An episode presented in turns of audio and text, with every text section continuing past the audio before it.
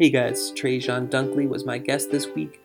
Trejon is a comedian and actress uh, here in the Valley who I went to school with for a little while back in college. Um, she's very funny, super insightful.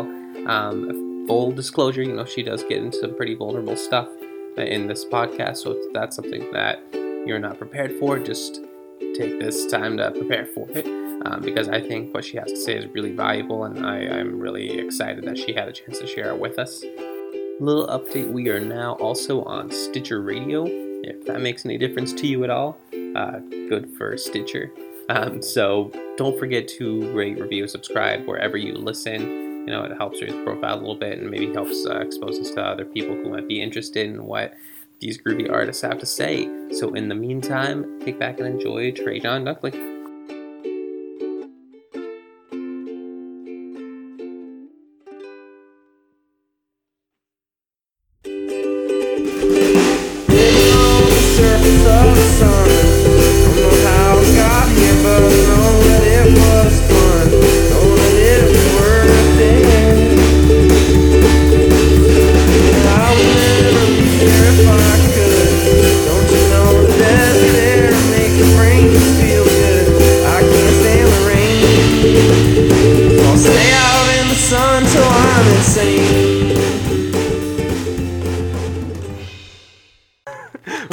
Starving Artist Phoenix. It's Tony Machete. Um, you missed a lot of exciting uh, cat-based humor uh, at the I'm beginning really of that. All the cat stuff has gone, on. it was very relatable. It made us all very approachable. It was, it was good stuff. I think we finally solved the Syrian conflict too. Yeah, yes. insight in that. I hope you're listening, Assad. I hope. Uh, oh, getting into some hot takes, but um, I was just asking Trejon, uh, with Trejon Dunkley with us today, um, who I used to go to school with, uh, just about how she got started into acting. Uh, so I started acting. Um, the f- the first stage thing I did was second grade, um, and we did like a like a it's a jungle out there. It's like a little review about being in the jungle. and I was one of the talking spiders. Um, and like you basically like volunteered, and I was like, I want to be a talking spider. I want to be a talking spider. Um, was this like a pre-scripted thing, or was this something that like the teacher was just putting together with you guys? Like...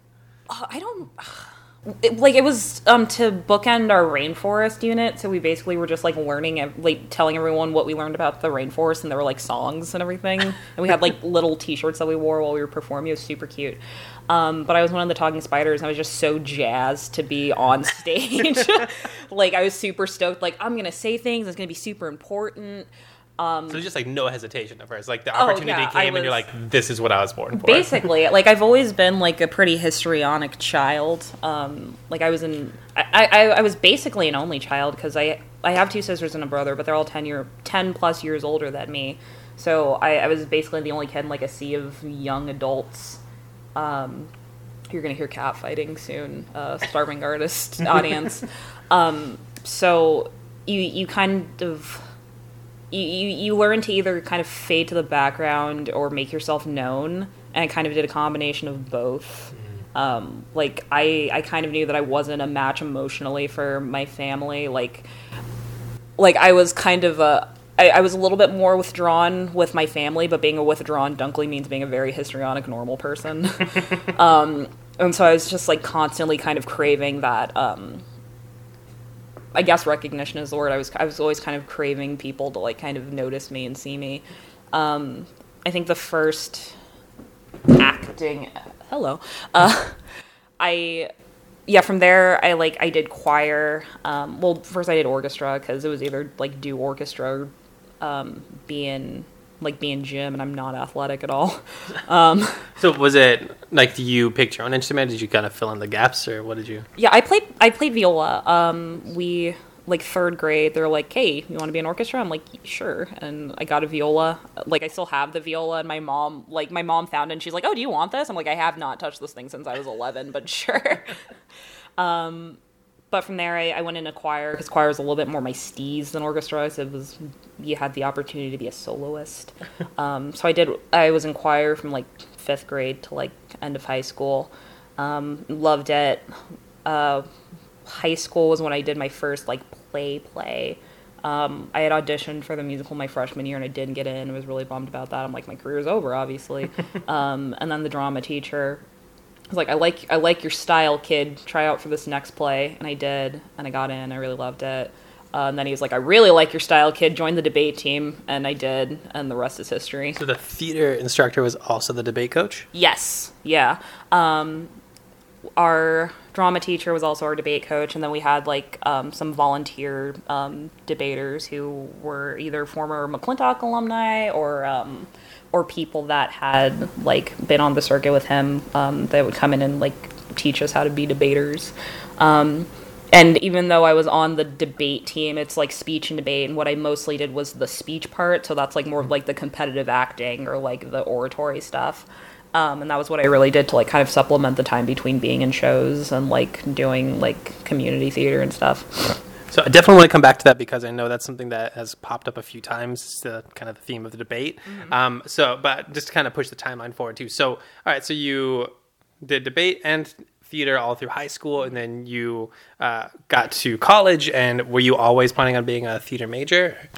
Um, basically, like there was before I kind of knew you could go to school for acting. Like my other passion is like literature and history and stuff. So I played around. I played around with being like an English major or like a historian. Like I wanted to be a history teacher for a little while. Um, but none of like a none of those pay and b none of them were really like what I like. I'm like I'm obviously like passionate about them, but I knew I wanted to like be an actress. Yeah, where the money is. that where, where all the cash flow is. um, yeah, like in high school, um, I wanted to go to NYU because everybody wants to go to NYU.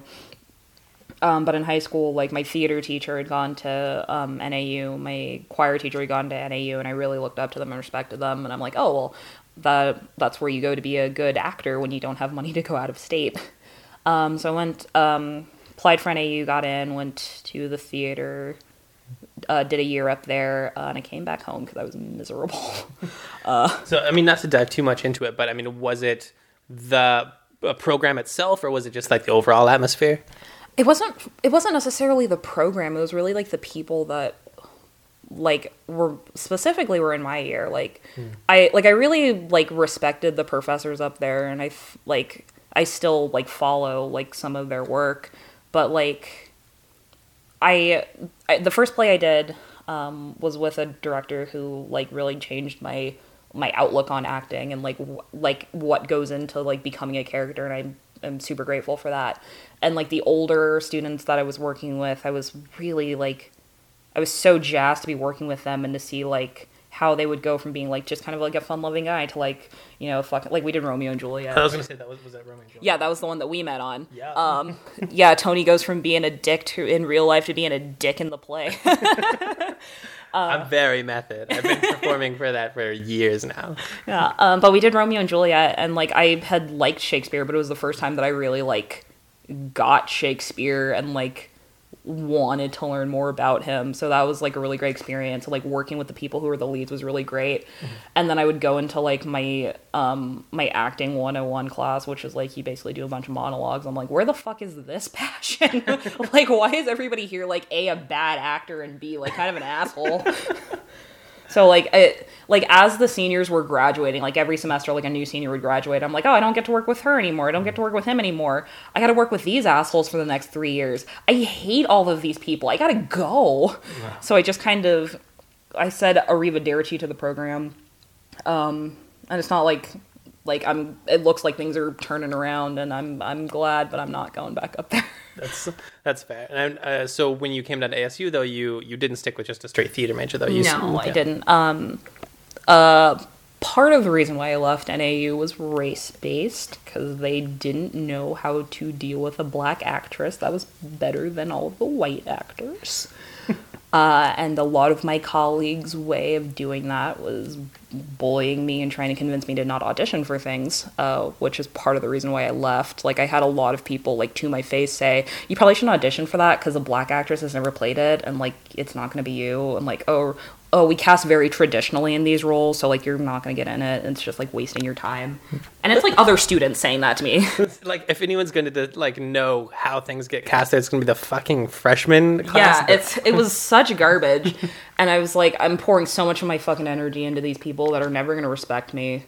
Um, and I was just like really like downtrodden about like the whole idea of like theater and acting. I'm like, fuck it, I'm never gonna be an actress anyway. No one's ever gonna want to cast me. Like all this bullshit.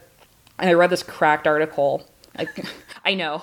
I read this cracked article that was like um like top five movie tropes that are surprisingly outdated or something. And it like just listed like a bunch of like old movie tropes like black guys never get with white girls or like you know you ever seen asian leading male? And i was so pissed off that it was like 2010 i think was when i was a freshman.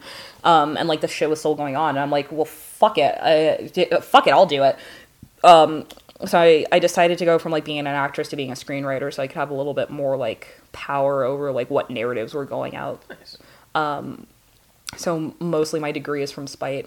Uh, um, so I enrolled in the film studies program at ASU, which is technically through the English department, um, and I was thinking about going into the Herberger School, but you have to take like three extra math classes, and I was not going to do that. so I did film studies, um, and transferring to ASU was probably the best decision I've ever made in my life, especially as an artist. Um, I was able to, like, for the first time, I had a black professor. Um, I kind of forgot that was an option. um, I had a black female professor uh, who's one of the most influential people I've ever met in my life, uh, Dr. Bambi Higgins. How you doing? Uh, she teaches at UC Irvine now, um, and she um, she this is like my junior year. I was in this class, comedy of social discourse, um, and I had always loved stand up. Like I'd always been a fan of stand up. Um, like I would watch the Comedy Central presents like those half hours a whole bunch, um, and like the big gay sketch show I would watch. Um, and I so, remember that. I never got to see it, but I remember like commercials and stuff for it. yeah, I was super stoked when um, Kate McKinnon was in the new Ghostbusters. So I'm like, oh yeah, I know her.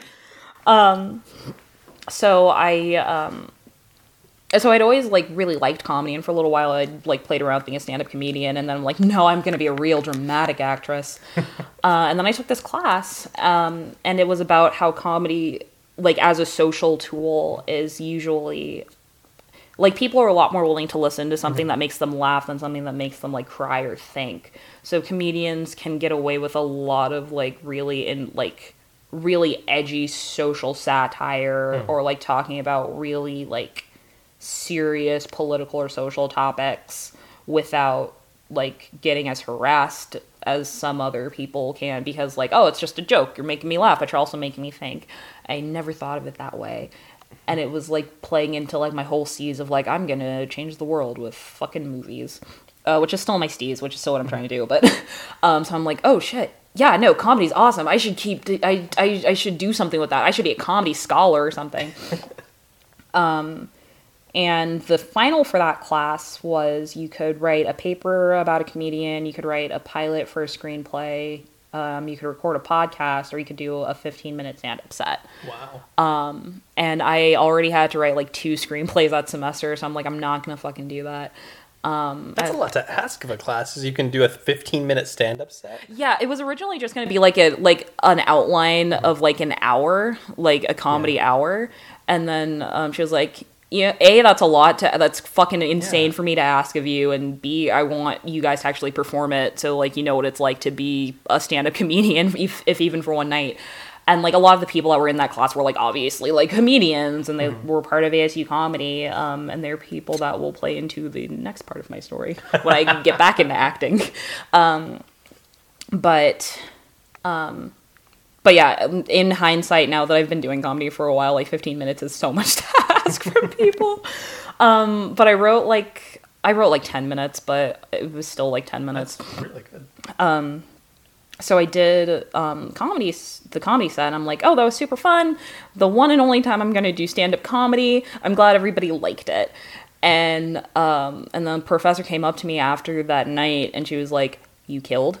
Keep doing this. why aren't you at another show right now? Like this is I I support you ten thousand percent. Like please be a stand up. I'm like okay, I'll do whatever you want me to. um, and like like a bunch of other people. Like I just got like a crazy good response from people, and they're like, "That was your first time? How was that your first time? That can't have been your first time. You've done this before." I'm like, "No, I promise. This is like the second time I did comedy, and the first time was a rehearsal for this show." um, and so like one of the other comedians on the bill was like, "Hey, uh, I'll give you five minutes um, at this bar. Um, go ahead and do it." And I went, I did it, and I liked it. It was like, in front of like three people, but I'm still like, "Yeah, I'm super jazzed." Um, and then another one of my because the first few times I had done comedy was for my friend's zine opening, um, and the second time I did it was for this class. Um, and at the zine opening was where I met Hattie Hayes, uh, who is the second influential person in my story. Um, Hattie just recently moved to New York, but she um, had lived in Arizona for like four years when she was going to ASU, and she just like changed the AS, the Arizona comedy scene for the better, and we all miss her, and she's great. Uh, and this is the Hattie Hayes show now. Um, She's an avid listener of the podcast. so. but she she was really big in comedy, um, and she was like, "Hey." Please keep doing this. You were super funny. You should get in touch with this guy, Michael Palladino. He runs this show. Um, you got the goods. Um, it's for um, like newcomers to the mic, like people who've been doing comedy for like less than three months. Uh, I was like, sure, I'll do whatever you want me to. uh, and like most of like the first six months I did comedy, or the first few months I did comedy, was basically like, uh, you sure you want me to do the show? Okay, I'll do whatever you want me to. Um, so that's how I met Michael Palladino. That's how I met um, a bunch of other people who I'm still pretty tight with in the comedy community. I like to think um, Michael's now my um, I now co-host um, Great Exposure with Michael, which is um, the monthly underwear show. Which we just missed we this just missed. incarnation, but by the time this comes back out again, I'm hoping it's going to be right around the corner. Yeah, it'll be October 19th will be the next one. Um so that's so yeah, I started doing stand up for a little while. Um and I did a few sets and then like I don't know what happened. Like I like I had like an okay set and then I like on the bus ride home, I like just started having like a giant panic attack and then like a dude like was being mean to me and I'm like this is a sign I can't do comedy anymore. Um so I stopped doing comedy for a little while. Um and I started doing poetry. Because that's what you do when you don't do comedy, is you get into the poetry scene. And I kind of I got and I kind of got into poetry the same way I got into comedy was like I, I like I wrote poetry, um, and like um, and the other influential person in my story, Carissa Lucille, she was like, "I like your steez. Uh, do you want to publish like some poems, or do you want to read some poems in my zine event thing?" I was like, "Yeah, sure, whatever you want me to." It seems to be like a running theme, like even when you're like acting as a freshman, of just like you kind of stumbling into something and somebody being like, "You're amazing, do this forever." And I feel like every artist out here who's like gotten rejection from like all of their professors is like a little bitter right now. So that's super impressive. yeah, probably like. Like pro- I, I feel like a lot of people secretly hate me because I because a like I started out like comedy like for a class for a like sold out audience or like not sold out but like a giant audience because like everyone was there to support their classmates um and then like just like good shit has just kept happening to me like a lot of bad shit like a lot of really Sure, shitty sure, yeah. shit but like uh, also like like I also get really bad imposter syndrome. Like every time someone asks me to do something, I'm like, you know, I'm garbage, right? Like I've only been good at this for a few months. Um, like I host two shows now, and I still feel like it's a fluke. But like I'm, I'm also pretty good at hosting. I feel like, but that's a that also plays into the the poetry story. yes, okay, so let's get back to the poetry. Yeah, then. All right, doing, so there's like, the, the third influential person in your life. Uh, yeah, Carissa Lucille, um, who runs the Wasted Ink zine distro. Um, like, I forget like how exactly I got into zines. I think like my roommate played an event. They played the Survivor, the first Survivor zine event, um, and we, like, Carissa and I got to talking, um, and I was like, yeah, no, like I really love zines. I just don't know what I would do. Um, and then there was like a poetry thing for like one of the zine openings, and I read at it, and people just kept on asking me to read. Um, and like I tried for a really long time to be like a poet. Um, but there's a lot of emotional labor that goes into being a poet and like a lot of just like emotional openness that like I was not healthy for me. So I kind of like respectfully stepped back from the poetry community. Um, and I also started hosting a lot of house shows. Um, you can't see my living room, but it is perfect uh, to hold 20 uh, hipsters, and like the stage would be like right over there, like underneath that cat poster. It's like framed nicely as like a proscenium. Right there. Yeah, it's like I had a perfect house for doing house shows. Um, but like cops kept getting called and like people were just like kind of generally douchey. Like the last house show I did, like some dude went into my fridge without asking. He's like, I thought that was just like what you did at a party. I'm like, have you never left your house before? like you don't just go into people's fridges without asking. Like what the fuck is wrong with you, dude? I didn't even know that was an option. That's right like because you're a decent person um so like i ixnayed the house shows i like stepped back from the comp um and like by the time i like stopped doing house shows and like stepped back i had like gone back into comedy full force again because of hattie hayes. Um for uh like a year ish she ran a show in phoenix lady killers um and it was the only weekly female comedy show in phoenix like there had been like monthly shows or like one-off events but it was the only one that every week was dedicated to having all women comics. And it was the only one that the open mic was also going to be all female. Um, and uh, through that that was how i started doing comedy again. Um, like she would just keep messaging me and she'd be like hey i really want you to do lady killers. You can do like a story if you want to. Like i, I did a couple of storytelling events. Um, i'm like yeah sure i'll do a storytelling thing but i'm like not a stand-up anymore um, I'm not stand up anymore. um, so I did a couple of storytelling events. They went over really well, and she's like, "You should just like try to write five minutes." I'm like, "Uh, "I'll try, but like I don't think it's going to be any good." She's like, "Just try." Uh, so I did my five minutes and got a really great response, and like I had that same like good feeling in my body that I had like the first time I did stand up. And I'm like, oh, right, it's because I like doing this. and like, I never really had that when I did poetry. And like, part of it was because I was also just like so like, like all of my poetry was like, here's the deepest, darkest thing that has happened to me. Take that. Don't care about me as a person. And comedy was like, here's a weird thing that I did once that's like not super heavy, but it's also like really fucking weird. You can pretend that like this happened or this didn't, but like here you go. And like people would laugh and I would laugh and I would feel happy. And I like feeling happy after performances.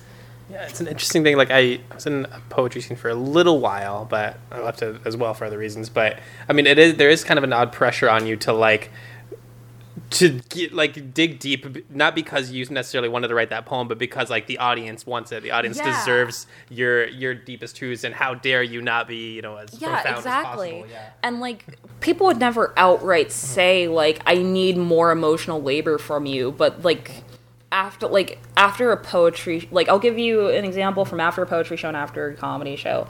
After a poetry show, I did a poem about rape because that's what you do in your fucking poem. You write about your rape. That's what you do. You have to. It's in the bylaws. Uh, and I'm like, okay, wrote this for me, performed it for the people. That's great. Three girls come up to me crying, um, like at different points in the evening. They're like, that spoke to me so hard. And just like deep, deep emotions that I just was not feeling and did not want to mm. feel from someone else that I did not know.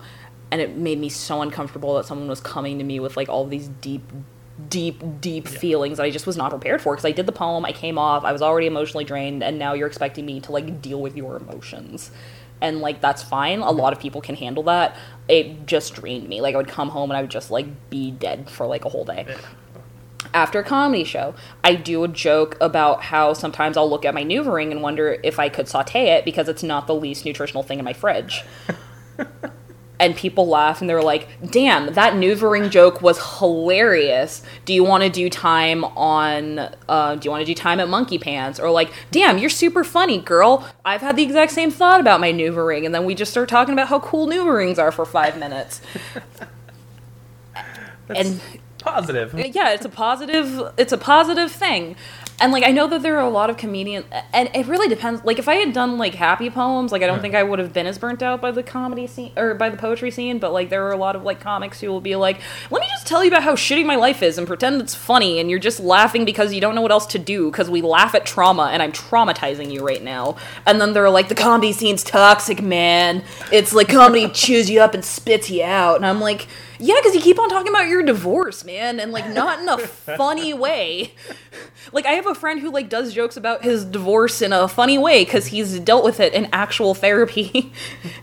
and I think that's like one of the things that like I like I'm tr- I try to like delineate between like comedy like myself in comedy is like I have like a, a wee bit of an emotional distance in my comedy where I don't really talk about like super heavy subjects. Like there are a lot of traumatic things that have happened to me that I don't talk about on stage because like I can't find a way to make them funny and like it's not my audience's job to like take on my emotional labor and like listen to like oh her dad is dead. That's sad. Oh boy. What do i do now? And like it doesn't make for like a fun night and like i'm in comedy to have fun. Like i'm not necessarily like i'm in comedy to have fun to make people laugh and to become a better writer not necessarily to like cleanse my soul of this deep darkness. And like that's why some people do it and that's fine. That's not what i'm in art for anymore because that burns you out so goddamn fast. And I, I do want to like talk a little bit about your content too, because like I, I only got to see you do that with this one set, but I know like just in like your your overall kind of like Twitter persona and stuff like that, uh, which I feel fucking stupid saying that Twitter persona, but that's where we're at now. Um, it's just like you you need like you lot with like sexual content and stuff like that. You're really open about like your experience with sexuality and the sexual experiences. Was that something that you were comfortable with right off the bat, or did you have to kind of work yourself into that? my first set was all about my sexuality because um, at the time I was like I was an out lesbian. Um, now I'm an out bisexual, and the lesbian community is still not forgiven me for going back to dudes. uh, but that's a topic for another podcast, um, which I actually have recorded. You can listen to it. Um, but yeah, my first comedy set was really all about like my sexuality. Like most of my jokes were about um, like like being a lesbian and like I had a few jokes like I have a joke about like cultural appropriation um, like how I felt like I was appropriating my like frat boy culture by listening to Bob Marley and smoking weed when I'm Jamaican. that I've that I've since reworked to be about fucking a frat dude's girlfriend. So it all comes back to me being queer. Um, but yeah, like it was something like my sexuality is something that is tra- not traumatic that's like heavy emotionally sure but it's not like as heavy as some of the things that i've gone through and like at like like it's something that i find joy in usually and then like I talk about sex and relationships a lot. Um, those don't bring me joy. Like I'm very sad about them, but I also like, like I, I feel like I find a way to like twist it to make it a little bit to make it a little bit funny. Like it's a stereotype that all female comics talk about is relationships, but uh, I've been in some weird ones. and also like I feel like sex is like 80% of what I do. It's like I play like Age of Empires and I fuck dudes that don't call me back. And that's that's basically what I do. And I haven't really worked on my Age of Empires set yet. That is a great uh, Tinder bio, by the way.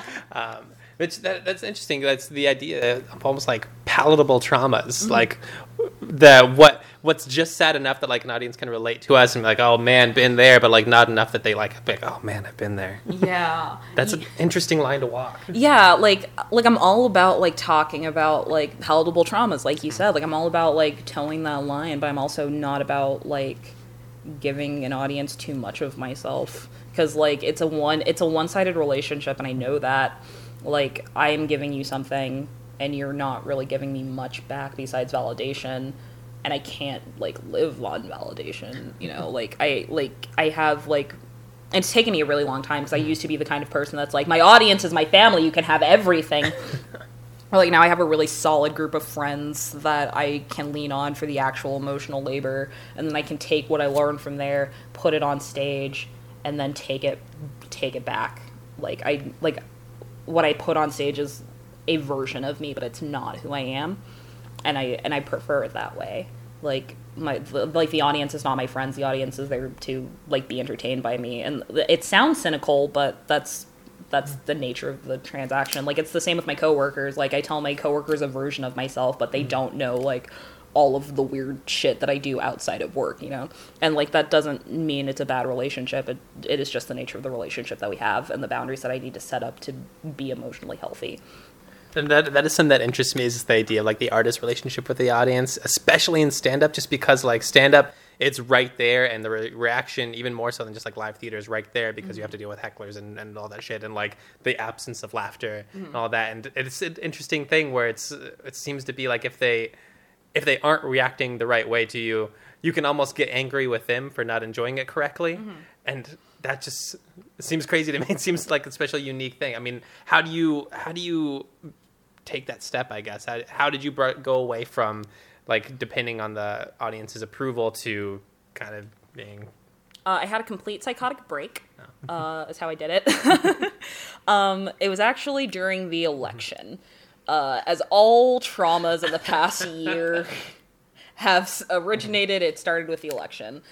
My like my persona, like you probably know, like back in like a couple years ago, I was way more politically active on Facebook, and I had a lot more opinions, and I posted a lot more.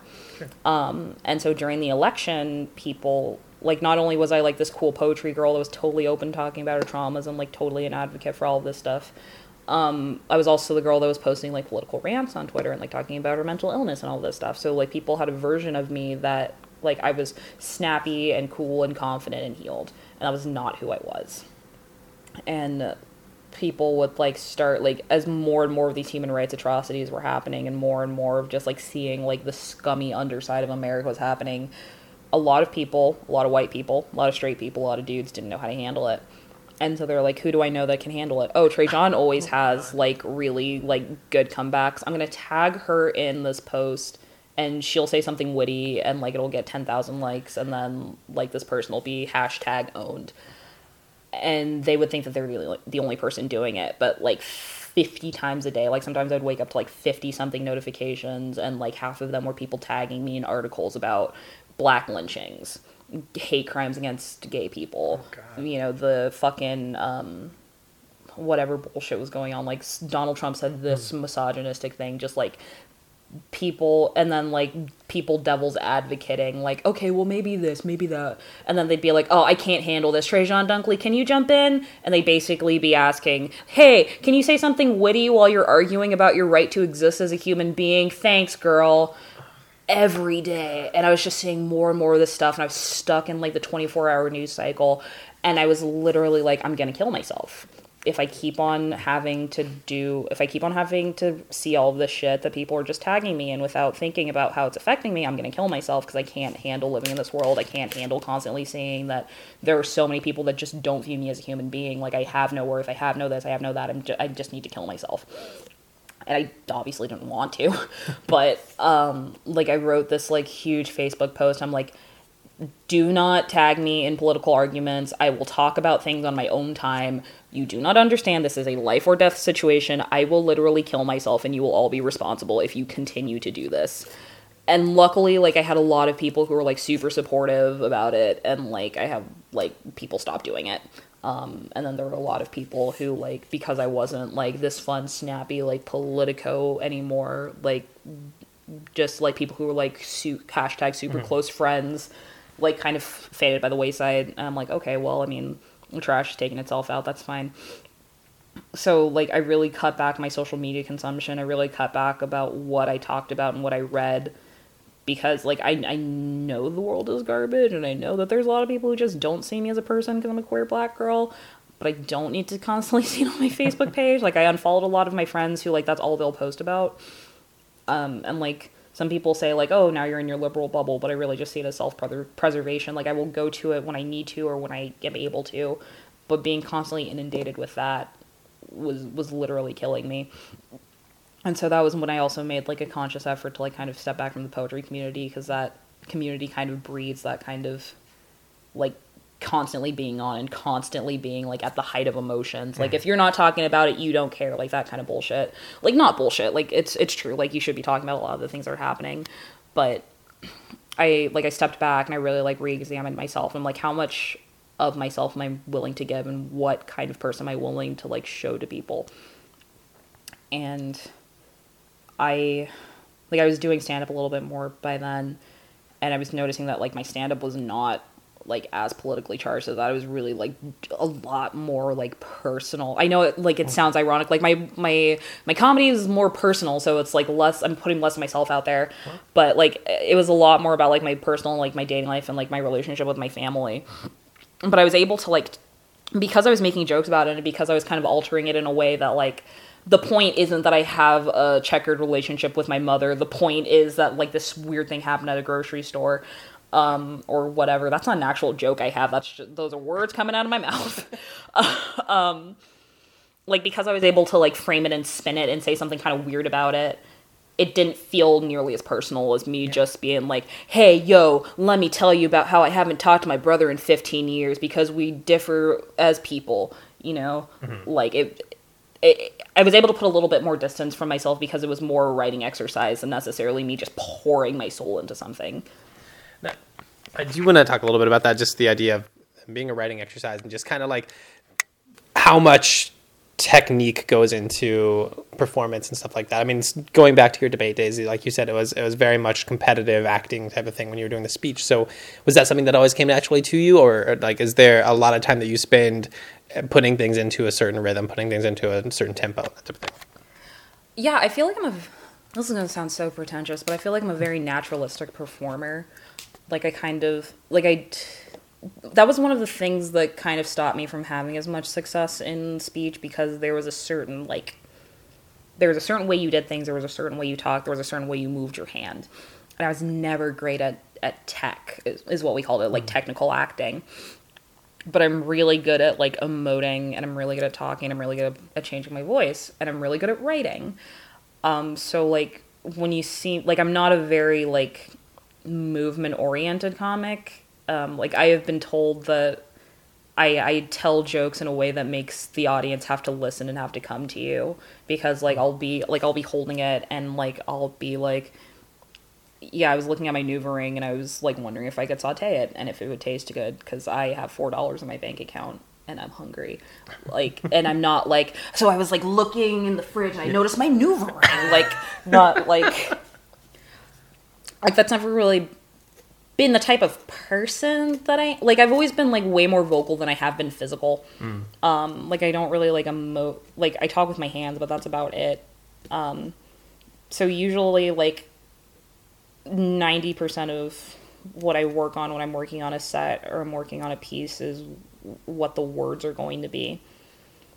Like I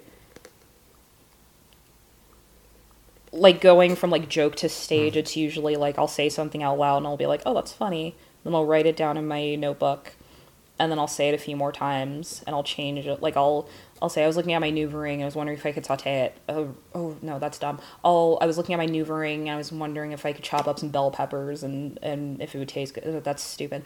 I was looking at my I was looking at my Nuva ring. I was wondering how it would taste with garlic powder. That's good. That's real good. And then I'll write down like that specific line. Um, and then like I'll just kind of like say it to myself in my head a lot. Like I I also am like not huge on like saying my jokes out loud because like I, I like it always like like rehearsing by myself is always the weirdest thing that I've ever had to do. It, it feels weird talking to myself a lot. So like I know exactly how my jokes sound in my head and I have every word like in my head, but sometimes like when I go on stage is like maybe the fourth or fifth time I've said it out loud Um, and like the way that the joke is constructed will change like depending on like where it is in the set because i'm not necessarily like a joke joke setup like setup punchline setup mm-hmm. punchline. I'm more of a storyteller because that's kind of how i started. I started out with screenplays and with storytelling. Mm-hmm. So i'm more f- set oriented than like joke oriented so like depending on like how i'm structuring the set or what the theme is going to be like sometimes the theme will be i'm bad at relationships or sometimes the theme will be i'm a depraved bisexual. Sometimes the theme will be i'm not ready for motherhood and never will be but i love children. Uh, if you want to come see my sets ever that's basically the three mate the three revolving topics. Um like depending on where the joke is in the set like i'll have like the tagline i'll have the concept and depending on where it is in the set it will change like word like the words will change the movements i do will change like i very rarely have a joke that is the exact same like every time i perform it just because that's not necessarily how i perform like i don't have like jokes necessarily i feel like i have funny sentences I like that. Um, so you have these things coming kind of naturally to you. It seems like this whole time. So um, when it comes to like kind of these gimmick shows, I, I hate to use the word gimmick, but I don't no, don't know any better words. Um, like the exposure shows, and then um, I know you did uh, the stores objection stuff like that. Um, do you feel like that ever kind of throws you off with your style, or do you feel like that might come easier to you? Does it make any difference? Well, with with great exposure, um, especially since my set is so sex oriented, anyways, um, it didn't really like throw me off much. Um, it was just that I was in my underwear, and like I'm in my underwear frequently, and I know I have a hot bod, so I didn't, I like I didn't have the same like fear connected to being in my underwear that I know a lot of people did. Um, but yeah, the underwear show was basically just another one of my sets, but I was just in my underwear raising money for charity. Um, with the store's objection, it was a little bit. It, it was a little bit daunting. A because it's a because it's such a big show. B because I, in my mind, I felt like I was auditioning for co-counsel because Matt had reached out to me to be the co-counsel this month. Um, well, in October. Um, and I was like, if I suck, he's not gonna let me do it. And I really want to be co-counsel, so I really needed a good set. Um, and it was the first. That was the first time I had done um, character work. Because character work is a big theme in the Store's Objection, just because, like, um, for for those of you not familiar, um, the Store's Objection is like a comedy show where you get certain topics, and then Matt Stores and his co-counsel will fact check you in the middle of your set.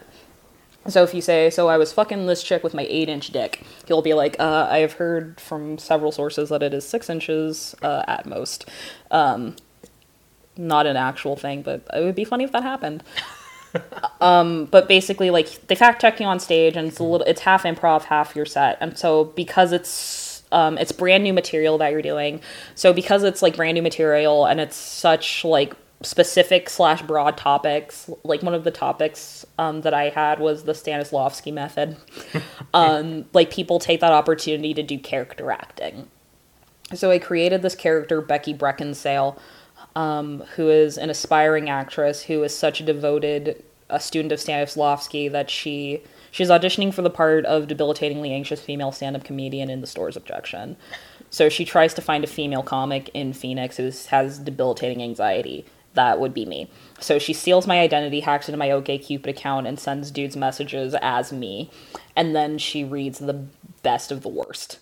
So it was it was basically me doing like a tried and true method, reading bad OK Cupid messages, but the premise is so fucking weird. Like this woman stealing someone's identity for the sake of uh, like a shitty theater production.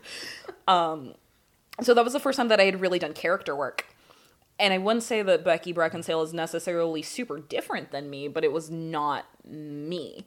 And it was the first time I had really done that in stand up. And I liked it, but I don't know if I would do character work again. Like, I really like the character, but instead of being like, oh, I should incorporate her into more stand up routines, I was like, oh, I should write a web series about her. Because I still, like, have an idea that, like, when I am writing about my own personal experiences, I am Trejon, even if I am not a even if I am a different version of Trejon. And then if you want to do a different character, you do theater, you do TV. And I do all of them because I'm awesome. um, but yeah, I guess to answer your original question, uh, it throws me for a little bit of a loop, but not. But I still, I, I guess I still make it about me. Is what is how I deal with that. Um, speaking of series, though, so I definitely want to uh, talk about buddies and how how that ex- yeah. opportunity came up and how what that whole experience was like. Yeah. it all started in this comedy for social discourse class um, and this also is my triumphant return to acting because i had stopped acting for um, after i left nau i thought i was done with it but i still had that bug in me like the the last the first year i was there i was miserable because I didn't know what to do. Like I'd been performing since I was seven, and then all of a sudden I'm not performing anymore. I don't have rehearsals to go to. Like it, it, it, it was kind of like leaving a bad marriage, where like it, it, it was right for me, but it was also hard because so much of my life and my identity had been a part had been being an actress and being in theater.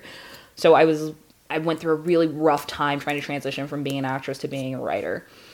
Um, so like I, I would be like okay i'm a writer but i also act sometimes or like i'm, I'm mostly a writer but i also do stand up and i guess i'll be in your show if you want me to or i'll like be a bit part in this or that. Um so in this class comedy a social discourse there were three students who will play a major role in the buddy story. Taylor tom and dan. Um, tom i had already knew from a friend of a friend from an from a friend of a friend of an enemy actually, who is now who is now a friend. Um, Taylor, um, I had met in the class. She was in one of my screenwriting classes, and I thought she was a really great writer. I had done a um, I had done um, a table read of her pilot because we were originally going to do um, a an independent study together, but I had to drop out because of time restrictions. And she was like, "Hey, I still want you to be a part of the table read if you still want to." I'm like, "Totally." Um, I did the table read. She was like, "Thank you so much. You're awesome." Um, and Dan um, who was my nemesis at the time because we had two very different styles of students. He was like the class clown, and I was there to learn. So I hated him. I hated every time he talked. I'm like, fuck this guy. He's the worst. uh, doesn't have much to do with the story, but like we joke about like we're we're such good friends now. Um, so we like joke about it every once in a while. For the record, though, he's the worst. He's fuck the fucking fuck you, Dan. um, but so they were all in my comedy class. I got to know them pretty well. I actually got to know Dan because we were in a group assignment together. Like so cliche. Like we are in a group assignment together, and I realized he actually was like really passionate about comedy and was like a nice dude. um, so they were all three in my class.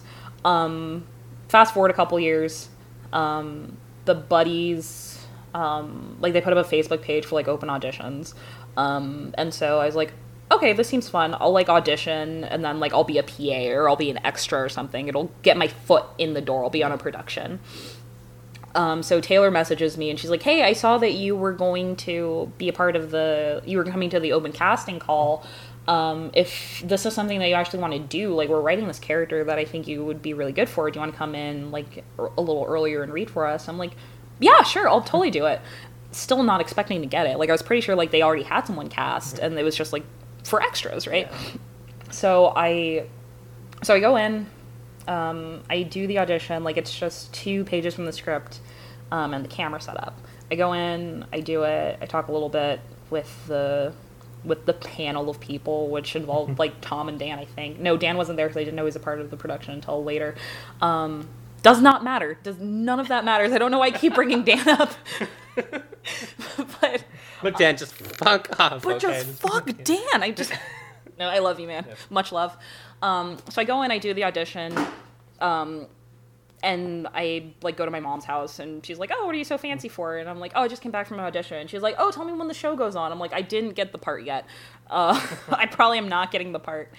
Um, so I kind of like put it in the back of my mind, like that was a thing I did. I'm really glad I did it. I, it was my first audition in four years. I'm really proud of myself so I, I kind of forgot about it um, and then like a week and a half later ben ben kaufman the executive producer he calls me um, I and I was still so sure that I was not going to get the part. I was like, this is really sweet that he's calling me to tell me I didn't get it. Like, that is not something that someone would really do.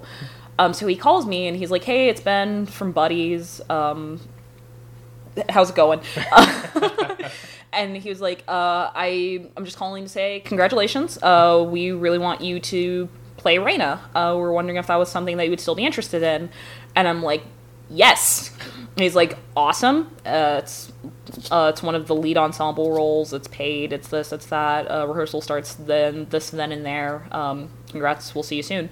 And I'm sitting at a bus stop and I'm like almost crying. And I'm like, I'm an actress again. So was there any like hesitation before like before doing that since it had been so long? Were you sure that you like wanted to do it, or was it just like uh, yeah? uh, before auditioning or uh, taking the part? Um, I mean, while you were considering, I guess, yeah. Oh, there was no consideration. I just took it. I yeah, Ben uh, like offered it. I was like, yes, I, yeah, yeah. uh, like he asked me like a couple questions, like, are you going to be free? Um, are you going to be free starting the twenty eighth? I wasn't. I had a class. Um, do you have reliable transportation? Didn't have a car. Uh, said yes to both because I'm like, I'll fucking figure it out. I don't. I don't care. I want to do this. um, like there was just like something in me that was like, okay, um, you're doing the show. You want to be an actress again. This is your life now. Like it's it's again like being in a bad marriage. Like your your ex comes back. I'm not comparing it to a bad marriage because acting is being good to me again. Um, but like like your soulmate comes back after a little while and you're like oh right i've been in love with you this whole time i don't know why i left but like i, I needed to leave because i needed to grow as a person i needed to grow as an artist i needed to get that confidence back If we're gonna extend this allegory, it's probably like the acting itself was just like your high school sweetheart, and then Yeah. you you move out of town, and then you run into the girl that reminds you of her, and Uh-huh. it's just like gets all shitty, and that's NAU, and then she ruins your life, makes Uh-huh. you what swear off it all, and then you come back, your high school sweetheart comes back for the reunion and shit. That's actually what happened with me and my high school sweetheart. To, talk, to talk about my love life for a little, um, dated this person in high school. Um, love of my life. We dated for um, we dated for like a year in high school. Um, then I went to NAU. I did an absolute shitbag of a human being, and I hope he's miserable and life has been cruel to him. Uh, and then when I came back home, me and my high school sweetheart immediately started dating again. Um, we were together for like two years. Um, and it was fraught. It was really bad because I was still like suffering from a lot of trauma, and they were suffering from a lot of like stuff that I didn't find out about until later. Um, but like I was super in love with them, and I was glad to be back with them. Um, and then we had a falling out, and now we're best friends again. So that allegory actually was my life Wow. in NAU.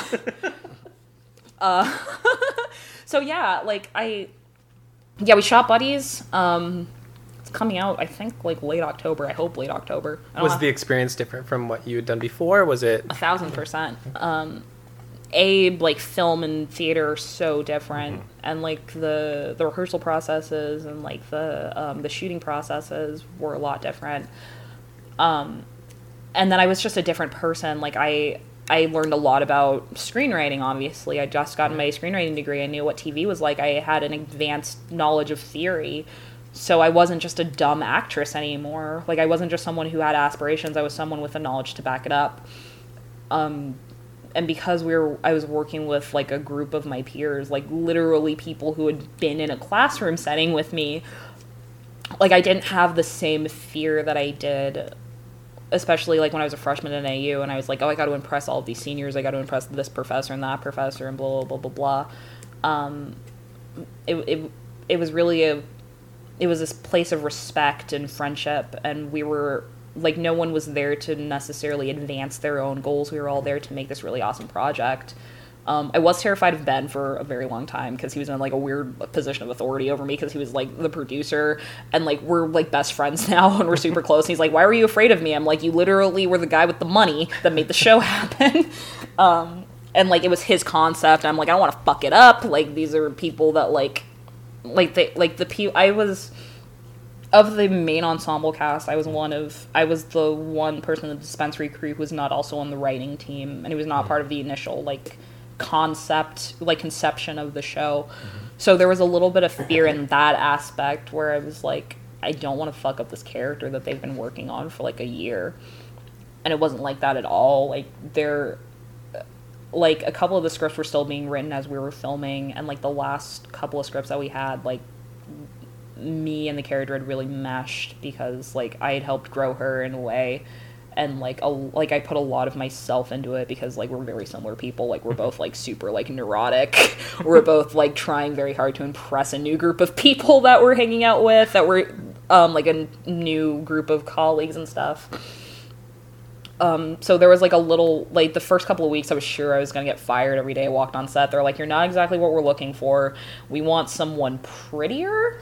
Uh, we want a better actress. Uh, we want someone with a better butt. Like I was thinking about like all of these ways that like Ben and Jake were just gonna come to me and be like, Hey, we fucked up. Um, please leave. and it was it was never like like they never did anything to make me feel that way. That was all my own anxiety but yeah, it was it was so much different because I had grown and because I had taken that time off. Like I, I feel like if I had like gone straight from NAU to like another acting program, I probably like I wouldn't have learned as much about film as I did, mm-hmm. and I wouldn't have grown as much as a person because I would have just gone from like one traumatic experience to maybe another. Like maybe probably a better program, but like not really like sitting down and really facing the unhealthy aspects of acting for me. And I feel like I was able to do that in that four years that I was effectively on hiatus from acting. That's awesome. Love it. Well, do that get to the point that I'm going to wrap up, but there are a couple of things that I like to ask everybody at the end of the show. First off, um, anybody in town that you want to shout out, it doesn't have to be a stand-up comedian or an, act- or an actor, just anyone, any artist you want to give some recognition to. Hell yeah. Uh, first off, I'm going to shout out um, Michael Palladino, my co host uh, for Great Exposures, Buck Newman, my co host um, for Grand Ave Pizza Open Mic. It's Tuesdays at 9. Um, Matt Stores, um, great comedian, great guy. Hattie Hayes, killing it in New York already. Um, gonna give a shout out to the girls over at Disordered, um, which is a web series that I'm helping write for. Um, it's about uh, Phoenix women dealing with uh, mental illness recovery, and it's a comedy. It's not as sad as it sounds. Um, Ali Long and Hattie are um, are executive producing and writing that. Um, shout out to Shanice Malachi. Um, she gave me my first job on like a set set. Um, she's a great black female uh, director, killing it in Phoenix. Um, hashtag shout out to my Sundance crew. Um, I, I was an intern at Sundance for a little while. Um, Chris Bradley just uh, was one of my professors at ASU. Um, just released his first um, feature. Um, I don't have the distribution um, details yet, but it's called The Trigger. If you can find it, check it out. It's amazing.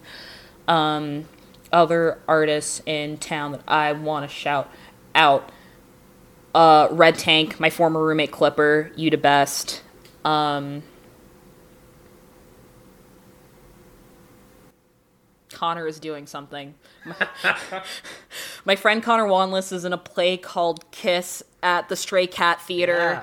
Yeah. Heard uh, great things about that. Yeah, I, am hoping to see it this weekend or next weekend. Um, but check that out. I wish I had more details, but I'm a little bit on the spot.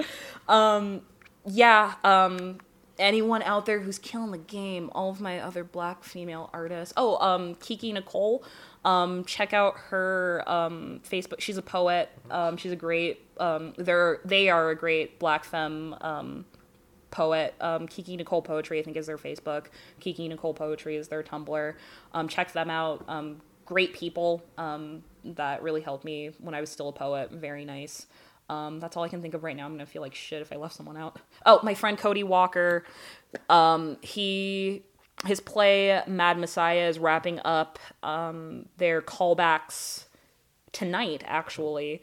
Um, so that play is going to be out sometime in November. Um, follow him to get more details. I've read the script. Um, I read like the third draft, and it was hilarious, and it's changed so much since then. Um, so go ahead and check that out when it's available. Nice. So next thing I'd like to ask, just any personal plugs coming up. Um, this one's going to be after the podcast, but I'm just going to say it anyways. I'm going to be at um, Stores Objection um, October 6th. I'm going to be the co counsel for that.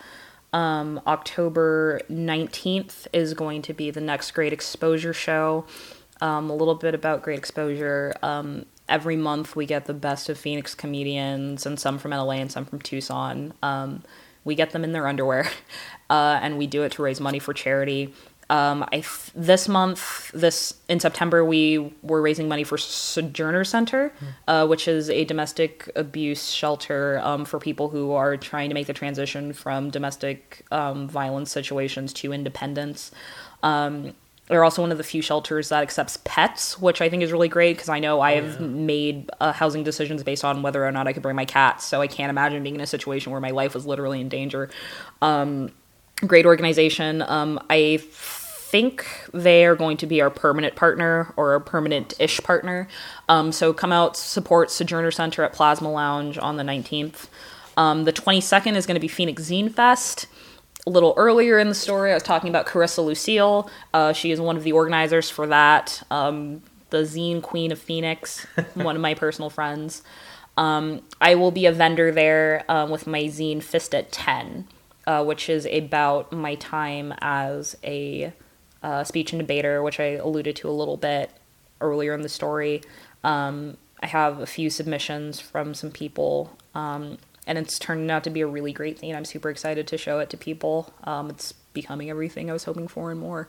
So, just kind of as a sidebar, since I don't really know much about zine culture, like what what was your thought process beside behind like using that structure, using that medium to like put these stories together? So I had always wanted to write a zine because um, so a zine basically it's an independent publishing thing and it can be about anything. Um, a lot of zines, like you probably know them from fanzines, like a lot of the pre-internet days. That was how fans connected with each other. Was you wrote a zine, you mailed it out, you talked about it, you wrote letters. Um, and now in the digital age, um, there's still a lot of print zines. Like I have a whole box full of like 30 or 40 print zines. And it's one of the ways that we're trying to keep uh, print publishing alive in, in an increasingly digital age. Um, and zines can be about anything you want.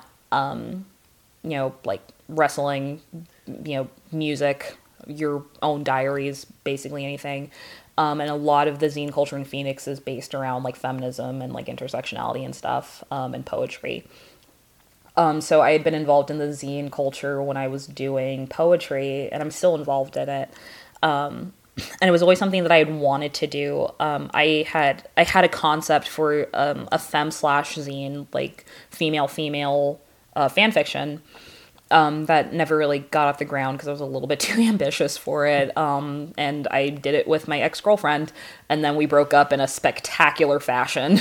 so that did not that did not come off the ground. Talk about fem slash. No, Oh no, that was a good one. Uh, femme slasher tires, more like. Uh, she was another in a line of garbage people that I dated, but that's for a different podcast, But you also have recorded. That which I also have recorded. I think I talk about her in that episode. Anyways, um, so yeah, I had always wanted to publish a zine, um, but I didn't really know what to do it on, um, and I had really conflicting feelings about my time on the speech and debate team because a it was one of the greatest experiences of my life. I met the love of my life there, um, who is now my best friend.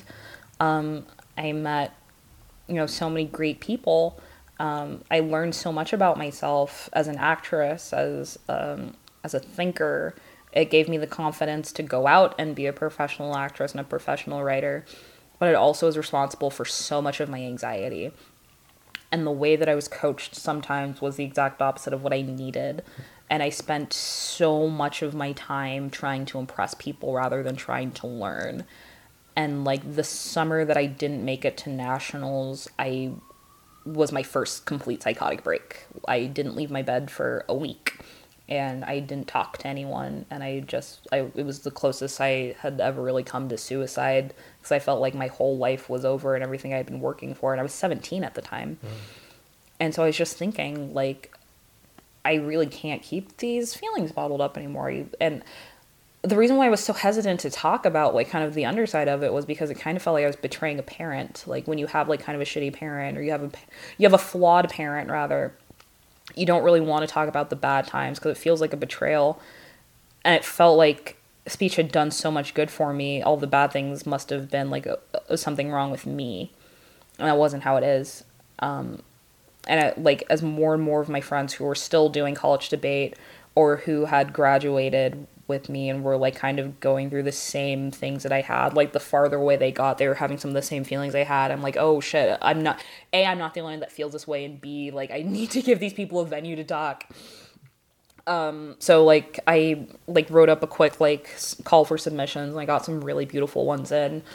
Um and I've I kind of sat down I just wrote my own story.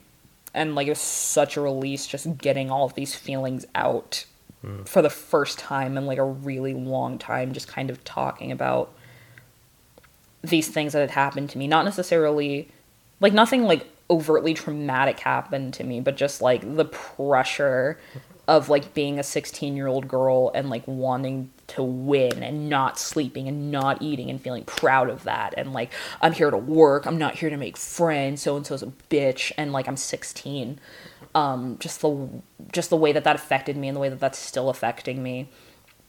Um like zine felt like a very like a very raw way to get those raw feelings out um and being able to like the nature of a collaborative zine also meant like I was able to like kind of co- couch my stories around the the feelings of other people so I didn't feel like I was the only one which is how I felt Yeah. for for a little while um, so that's kind of why I started doing zines. Um, I know Carissa's already super stoked on it. Um, I'm really excited to show it to people. Um, I'm, I'm really proud of it, and I'm, I'm happy that's going to be my first zine. So I mean, that's the 22nd. it's the 22nd. Um, yeah, Phoenix Zine Fest. Um, it's um, it's basically a zine bazaar. Um, zinesters from like across the nation. Um, mostly from Phoenix. Um, I know there's going to be some people from LA and Portland coming out, um, selling their zines. There's going to be workshops. Um, I think I'm going to be on the POC Talk, um, which is um, a panel about being a person of color, an artist of color in Phoenix. Um, so catch that. Um, there will be more information on the Facebook page as it gets closer to the date. Um, but yeah, that's gonna be the 22nd. Come out, come see some really great zines. There's also gonna be a, a lot of food trucks there. I hope. so Um, and so, okay, so we got that coming up. We have the Great Exposure coming Mm-hmm. up. What, anything else around the corner? Um, I host uh, the Grand Avenue Pizza Open Mic every Tuesday at nine. Uh, Grand Avenue Pizza Company. Uh, it's in downtown Phoenix. Um, it's a great mic. Uh, I hosted with Buck Newman. Um, I just started hosting it a couple of months ago, and it's been one of the one of the best experiences I've had in comedy so far. Um, every week, something new and weird and wacky happens. Um, if you are an established comic, please come out and say hi. If you're a brand new comic, I love when it's people's first times up there. Um, I'm me and Buck are really working to make it like a safe place for people to try out new material and try out stand up for the first time. Um, it's always a really good time. Um, so that's Tuesdays. Sign up start at eight forty-five. Uh, we try to get the show started around nine nine fifteen. So come out, grab some pizza. Um, I know they have like a two for uh, two slice special uh, for like six bucks. Um, yeah, message me for more details if you want. Um, yeah. Where can they reach you? Um, you can follow me on Facebook. Like I think you can actually follow me. I think you don't have to friend me. Uh, uh, if you, it's okay, you don't have to friend me. You don't have to friend me. Um, but yeah, hit me up on Facebook, uh, Trejon Dunkley. Um, you can message me and say you found me through the podcast because I don't usually accept friend requests out of the blue just because it's mostly a lot of creeps or like porn stars. Um, you can follow me on Twitter and Instagram at a violet child. Um, Twitter is where most of my like where a lot of my sex rants are. Um, I'm trying to to advertise more on there, but most of it usually goes on Facebook. But um, if you want to know me a little bit more personally, there's my Facebook. Um, and if you want to hear see pictures of my niece, uh, there's my Instagram because that's all I've been posting for the past nine months. Because why would I post anything else? Um, but yeah, Facebook, Twitter, Instagram. Um, I have a website. Um, you can look at it. I guess it's trejondunkley.weebly.com. Um, I'm still working on it, but like you can check it out. I guess. Tell me it sucks. um, and I think that's pretty much it. Um, if you friend me or if you follow me on Facebook, you'll get more information mm. on Buddies as it as um, we finish editing it um, and are working on a release date. Um, but hopefully by the end of fall, we'll have it out. Excellent. And the last thing I'd like to ask everybody is uh, if you were to encounter somebody who is trying the first day jump into doing what you did, following your path, what one piece of advice would you want to give them?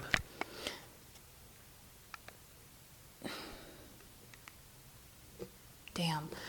I mean, the, the piece of advice that everybody gives is you're going to bomb your first time.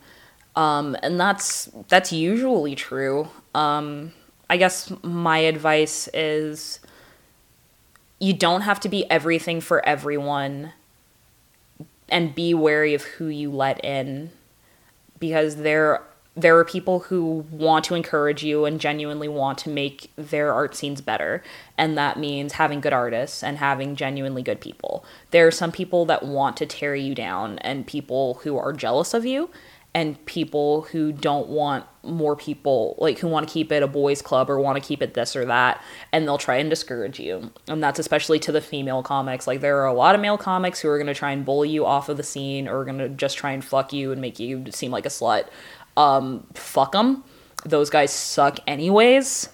Um just keep being funny keep working on your stuff and don't get too caught up in the politics or like the drama of it all. Like if you have to just do your set and leave, just do your set and leave. Like just keep doing it as long as you keep on getting something out of it and don't you don't have to give all of yourself to be an artist. You just have to like what you do and want to entertain people. Oh, I love that. Don't don't give everything to everyone. Be wary of who you let in, and you just have to want to entertain people. All right, thank you so much, Trejon. Yeah, thank you. This was really fun.